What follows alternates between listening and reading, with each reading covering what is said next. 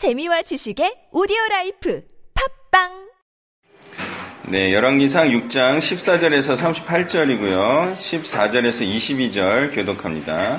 솔로몬이 성전 건축하기를 마치고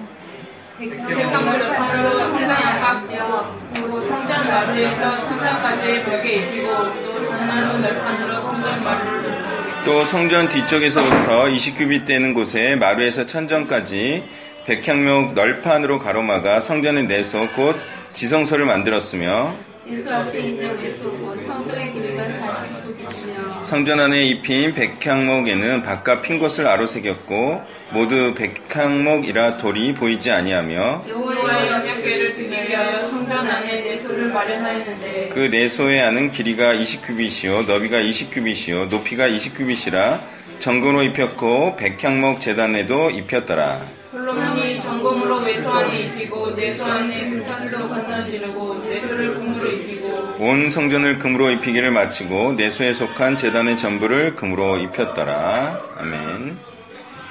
자, 성전 건축은요. 하나님의 계시에 따라서 건축되는 거죠. 이것은 곧 하나님의 말씀대로 행함을 의미한다는 거예요. 모세는 하나님의 계시에 따라 장막을 지었어요. 솔로몬도 하나님의 계시에 따라 말씀에 따라 성전을 짓고 있어요. 이것은 곧 말씀을 행한다는 거죠. 이것이 바로 순종을 의미한다는 것을 알 수가 있어요. 자, 순종은 뭐라고요? 성전 건축입니다. 근데 성전 건축은 하나님의 말씀에 따라 해야지 성전 건축이고 하나님의 말씀에 따라 성전을 건축했다면 그것은 순종을 의미한다는 거예요. 이 성전 건축을 할 때는 하나님의 말씀대로 해야 합니다. 다시 말해 성전 건축 방법에는 하나님의 뜻과 의도가 담겨 있다는 겁니다. 자, 이것이 우리가 알고, 있- 알고 있듯이 궁극적으로는 성전 대신 그리스도, 말씀대로 오실 그리스도를 예표한다고 할 수 있겠죠. 예, 그렇지만 구약 안에서도 구약 안에 의미는 있을 거예요. 뭐 하나님의 영광을 드러낸다든지 또 불변성을 드러낸다든지 뭐 이런 하나님의 의도가 또한 담겨 있겠죠. 자, 그런 것을 한번 또 살펴보면 백향목과 잣나무 널판으로 돌이 보이지 않게 처리했다. 예, 그리고 또 거기에 금까지 입혔다. 또 박을 새기고 핀꽃을 아로 새겼다. 이것이 다 하나님의 속성을 나타내며 또 한 가지 하나님을 대할 때에는 우리가 쉽지 않은 과정들과 지식을 가지고 나아가야 한다는 사실도 우리는 알 수가 있습니다. 쉽게 쉽게 다가갈 수 있잖아요. 쉽게 쉽게 만들어지는 게 아니에요. 아주 구체적인 지식과 또한 확실한 지식을 가지고 하나님 앞에 나아가고 또한 성전을 건축해야 합니다. 교회를 쉽게 쉽게 건축하는 게 아니에요. 교회를 쉽게 쉽게 만드는 게 아니에요. 하나님을 향한 구체적인 지식을 가지고 그것 하나하나 실현해 나가면서 그것을 새기면서 하는 것이 교회 개척이죠. 이는 박과 핀 꽃이 의미하는 바가 무엇인지, 왜 정금으로 입히는 것인지를 알고 성소와 지성소로 나아가야 하기 때문입니다. 이와 같이 하나님께서는 성전의 시장을 통해서 하나님을 계시함과 동시에 어떻게 하나님 앞에 나와야 하는지를 알려주시고 있습니다. 이런 지식을 무시하면요, 죽습니다. 그리고 성전 건축을 해봐야 헛일이 되겠죠. 자, 그래서 한번 알아보겠습니다. 박은 조롱박 모양의 장식을 의미하고요. 열왕기하 4장 39절에는 양식으로 쓰입니다. 요나 4장 6절에는 박넝쿨을 가진 열매로 쓰였습니다. 예, 그러니까 이런 용례를 봤을 때 박은 양식과 심을 의미하지 않겠느냐, 뭐, 이 정도로 추측할 수밖에 없을 것 같아요. 자, 그 다음에 핀꽃은 뭐죠? 활짝 만개한 꽃이에요. 이것은 바로 성전의 영광과 아름다움을 상징한다고 하겠습니다. 정금은 당연히 순전성과 불변성의 대명사인데요. 이게 바로 하나님의 언약과 하나님의 신실하신 속성을 나타내기에 적합하다고 하겠습니다. 23절부터 28절을 교독합니다. 내소 안에 감람나무로 두 그룹을 만들었는데 그 높이가 각각 10규빗이라 한 그룹의 이쪽 날개도 다섯 겹이시오 저쪽 날개도 다섯 겹이시니 이쪽 날개 끝으로부터 저쪽 날개 끝까지 십 겹이시며 다른 그룹도 C큐빗이니 그 두 그룹은 같은 크기와 같은 모양이요. 이 그룹의 높이가 십 겹이시오 저 그룹도 같았더라 솔로몬이 내소 가운데 그룹을 두었으니 그룹들의 날개가 퍼져 있는데 이쪽 그룹의 날개는 이쪽 뼈에 닿았고 저쪽 그룹의 날개는 저쪽 뼈에 닿았으며 두 날개는 성전의 중앙에서 서로 닿았더라. 그가 금으로 그룹을 익혔더라 아멘. 지성소에는 감람나무로 만들고 금을 입은 그룹들이 추가되었어요. 자, 하나님 앞에 나아갈수록 예, 더 많은 것들이 추가됩니다. 뭐 분양단도 있고 진설병도 있고 진설떡도 있고 근데 또 들어가면 언약계도 있어요. 하나님 앞에 점점 나아가면 나아갈수록 우리는 하나님의 의도가 점점 추가적으로 밝혀지면서 또 어, 정확하게 또 하나님이 의도하신 의도가 점점 더 분명하게 드러난다는 사실도 알 수가 있어요. 자, 이처럼 하나님 앞에 다가가면 다가갈수록 하나님에 대한 추가적인 지식이 늘어나죠. 그리고 알지 못했던 막연한 신비감도 줄어듭니다. 예, 하나님을 더 알면 알수록, 하나님 앞에 더 나아가면 나아갈수록, 하나님에 대한 구체적이며 하나님을 위한 실천적인 지식이 더 분명해지며 많아질까요? 당연히 그렇죠. 이게 하나님 앞에 가까이 나아가지 않는 사람은 지식이 적고요. 모호한 지식을 가질 수밖에 없어요. 그리고 정확하게 또 하나님이 어떤 분이신지 모르기 때문에 그런 현상이 일어나는 거죠.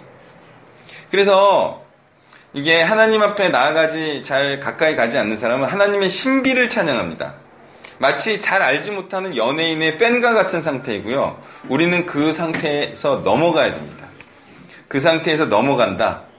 우리가 약간 이제 두려움이 있잖아요. 좋아하는 어, 연예인에 대한 팬으로서 너무 가까이 가면 어떻게 될까봐? 아, 이 좋아하는 감정이 없어질까봐. 그래서 막 이렇게 일부러 안 다가가고 여러분 이제 스타가 돼봤어요? 스타는 어떨 것 같아요? 팬이 다가오면 어떨 것 같아요?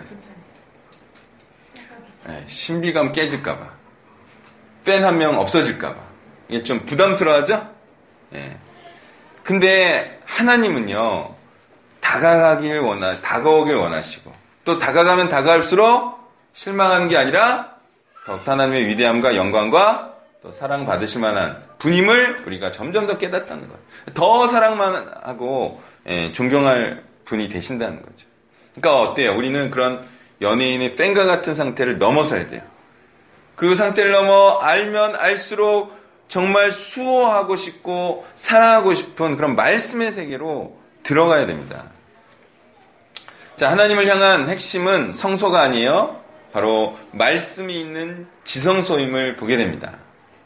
그리고 그 지성소에는 언약계만이 있었는데 글쎄 그 언약계에는 보호하고 수호하는 그룹들에 의해서 이게 마치 이 생명을 보호하려는 듯한 모습을 띠고 있어요.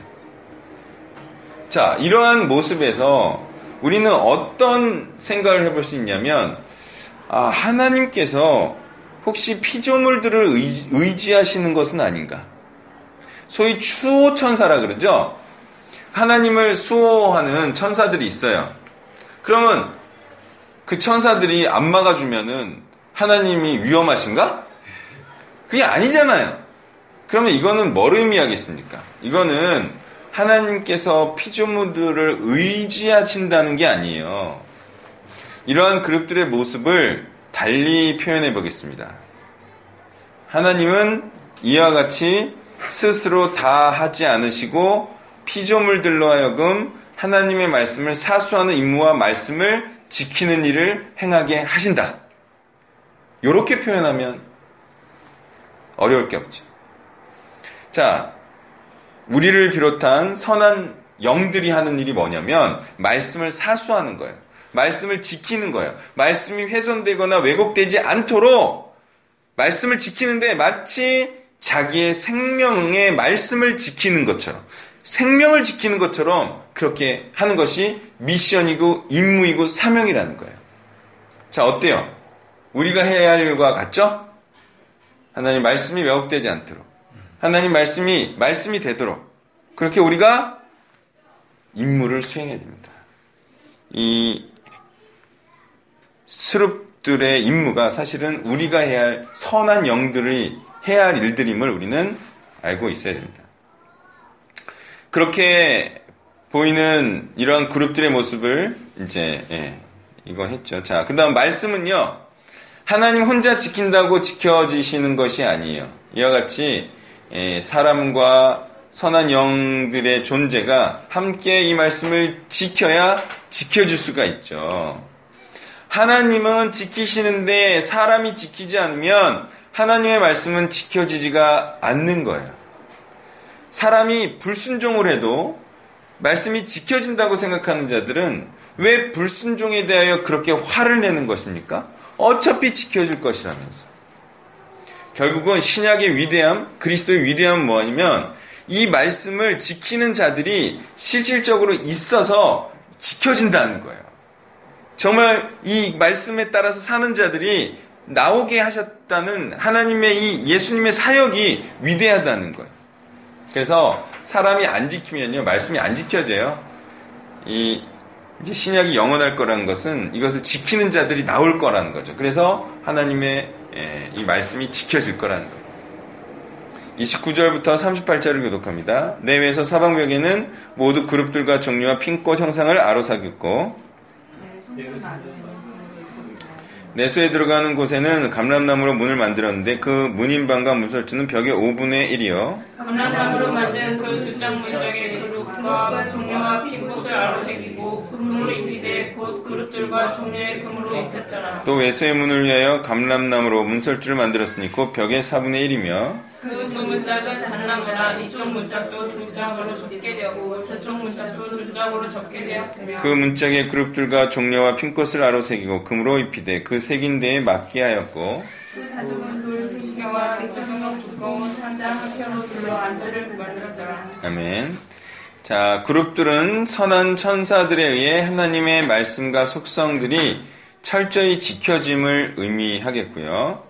종려는 평화와 승리와 번영과 아름다움을, 핀꽃은 아름다움과 영광과 충만한 생명을 나타내려는 것이죠. 자, 성전 안에는 이런 게 있었어요. 그러면 지금 정말 하나님 안에서 제대로 된 교회는 이런 것들이 있어야 돼요? 없어도 돼요? 있어야 돼요. 반드시 있어야 돼요. 이런 게. 또 36절에는 안뜰이라고 해서 제사장들이 직무 수행을 하는 뜰이면서 제사장과 레인들을 위한 방이 있는 장소가 있었어요. 예, 그리고 이 성전은 이와 같이 제사장과 레인들 입장에서는 직장이고 생계유지의 방편이었죠. 한편 1년에 절기 때마다 오는 자들에게는 성전은 어떤 곳이에요? 일단 구경할 곳이 많은 곳이에요. 그리고 관리할 것과 수리할 것이 별로 없는 곳이에요. 그렇지만 헌신된 제사장 같은 자들에게는 사는 곳이고 자기가 생활하는 곳이고 항상 신경 쓰고 돌봐야 하는 곳이죠. 그래서 구경하다 와서 관광비 격으로 내는 자들이 있는 뜰과 헌신자들이 있는 뜰과는 구분될 수밖에 없는 거예요. 또 평소에 하는 얘기도 다를 수밖에 없겠죠. 네. 그래서 예, 제사장들이 존귀한 자들이다라는 것은 관심과 또 하는 일이 다르기 때문이고 그것이 바로 성전에서의 일, 성전의 유지와 보수, 바로 교인들을 관리하는 일이다. 네. 이것이 바로 이들을 구분 지을 수밖에 없었다. 구약은 이런 수준으로 그냥 그렇게 구원받는 그런 상태였다라는 사실을 알아야 됩니다. 자, 이런저런 원리를 나타내는 하나님의 성전이 7년 만에 완공이 되었습니다. 기초를 닦고 세우는 일부터 시작하여서 구조와 세공과 기물을 만드는 일에 얼마나 많은 수고와 희생과 헌신과 투자와 실력과 시간들이 들어갔는지 정말 상상을 초월할 정도예요. 이렇게 할 수 있었던 이유는 모두가 생계유지를 놓고 자신이 가진 모든 것을 들여서 성전을 만들었기 때문에 가능한 거예요. 여러분, 제가 물어보겠습니다. 성전을 건축한 자들이 거기에 자기가 일조한 자들이 에게 있어서 평생의 자랑과 정말 뿌듯함으로 남는 것이 무엇이었겠어요? 성전을 지었다 내가. 저 솔로몬의 저 화려한 성전을 내가 내 인생을 정말 짧지 않은 기간을 내가 드렸다. 내가 그때 정말 힘들었지만 내가 그때 다 들여서 했다. 어때요? 이게 충분히 그럴 만한 가치가 있어요, 없어요? 충분히 있죠. 아니 다른 일에 뭘 뭘 그렇게 뭘 이렇게 올인하고 뭐 다 드리고 그러겠어요. 근데 이 성전 건축이야말로 네, 5년, 10년, 15년, 20년을 들여도 아깝지 않은 정말 값진 일인 거죠. 성전 건축이야말로 정말 모든 것을 들여서라도 할 만한 것이고요. 다른 일을 하기 위해 성전 건축에 참여하지 않는 것은 정말 이스라엘에게 있어서는 상상할 수도 없는 일이죠. 다시 말해 하나님의 백성이라고 칭호를 받는 자들에게는 성전 건축을 하는데 딴 일을 한다? 이거는 생각할 수가 없는 일이에요. 다 그만두고 성전 건축해라 이렇게 왕이 명령을 했는데 그리스도가 명령을 했는데 아 난 딴 일 하게 이건 상상할 수가 없어요. 아니 말씀으로 제자를 삼아고 양육하라 그랬는데 딴 일을 하느라 못해? 아 이거는 사형감이에요 사형감. 그거 먼저 하세요. 그거 먼저. 다른 거를 뭐 뭘 그렇게 뭐 중요한 게 있겠어요. 본인 눈에나 중요하다고 생각이 들겠죠. 저 미래에요. 새 예루살렘 성이 도래할 때 그 성에 들어갈 자로 살아야 되죠. 또 그 성에 들어가서도 부끄럽지 않을 자로 살아가야 되죠. 한평생 막 겨우 들어와서 막 부끄러워하고 막 그런 사람 들어갈 수도 없지만 그러면 안 되잖아요. 내가 필드를 누볐다. 내가 이 우승과 승리에 커다란 기여를 했다. 그 뿌듯함이 평생 영원히 가게 해야 될 거 아닙니까? 신앙의 공동체에 있음을 부끄럽지 않을 정도로는 우리가 참여해야 됩니다. 예, 정말 자랑스러운 미래와 영원히 우리 가운데 펼쳐지기를 소망합니다. 말씀을 정리하면요. 하나님을 알고 우리는 하나님처럼, 하나님처럼 행해야 됩니다. 이것이 바로 하나님의 말씀을 지키는 자로서 하나님과 함께 행하길 원하시는 이 하나님의 의도에 또한 뜻에 부합하는 것이죠. 우리의 인간의 속성은 사악해서 이렇게 하지 않아도 하나님께서 기뻐하시고 구원하시고 영광되게 해줄 것이라 착각하지만 영광은요, 정말 하나님과 함께 이 쉽지 않은 길을 걸으면서 하나님께서 기뻐하시는 하나님의 계시에 따라 성전을 건축하고 공동체를 이루어 나가는 자에게 임한다는 사실을 잊지 마시기를 바랍니다. 기도하겠습니다.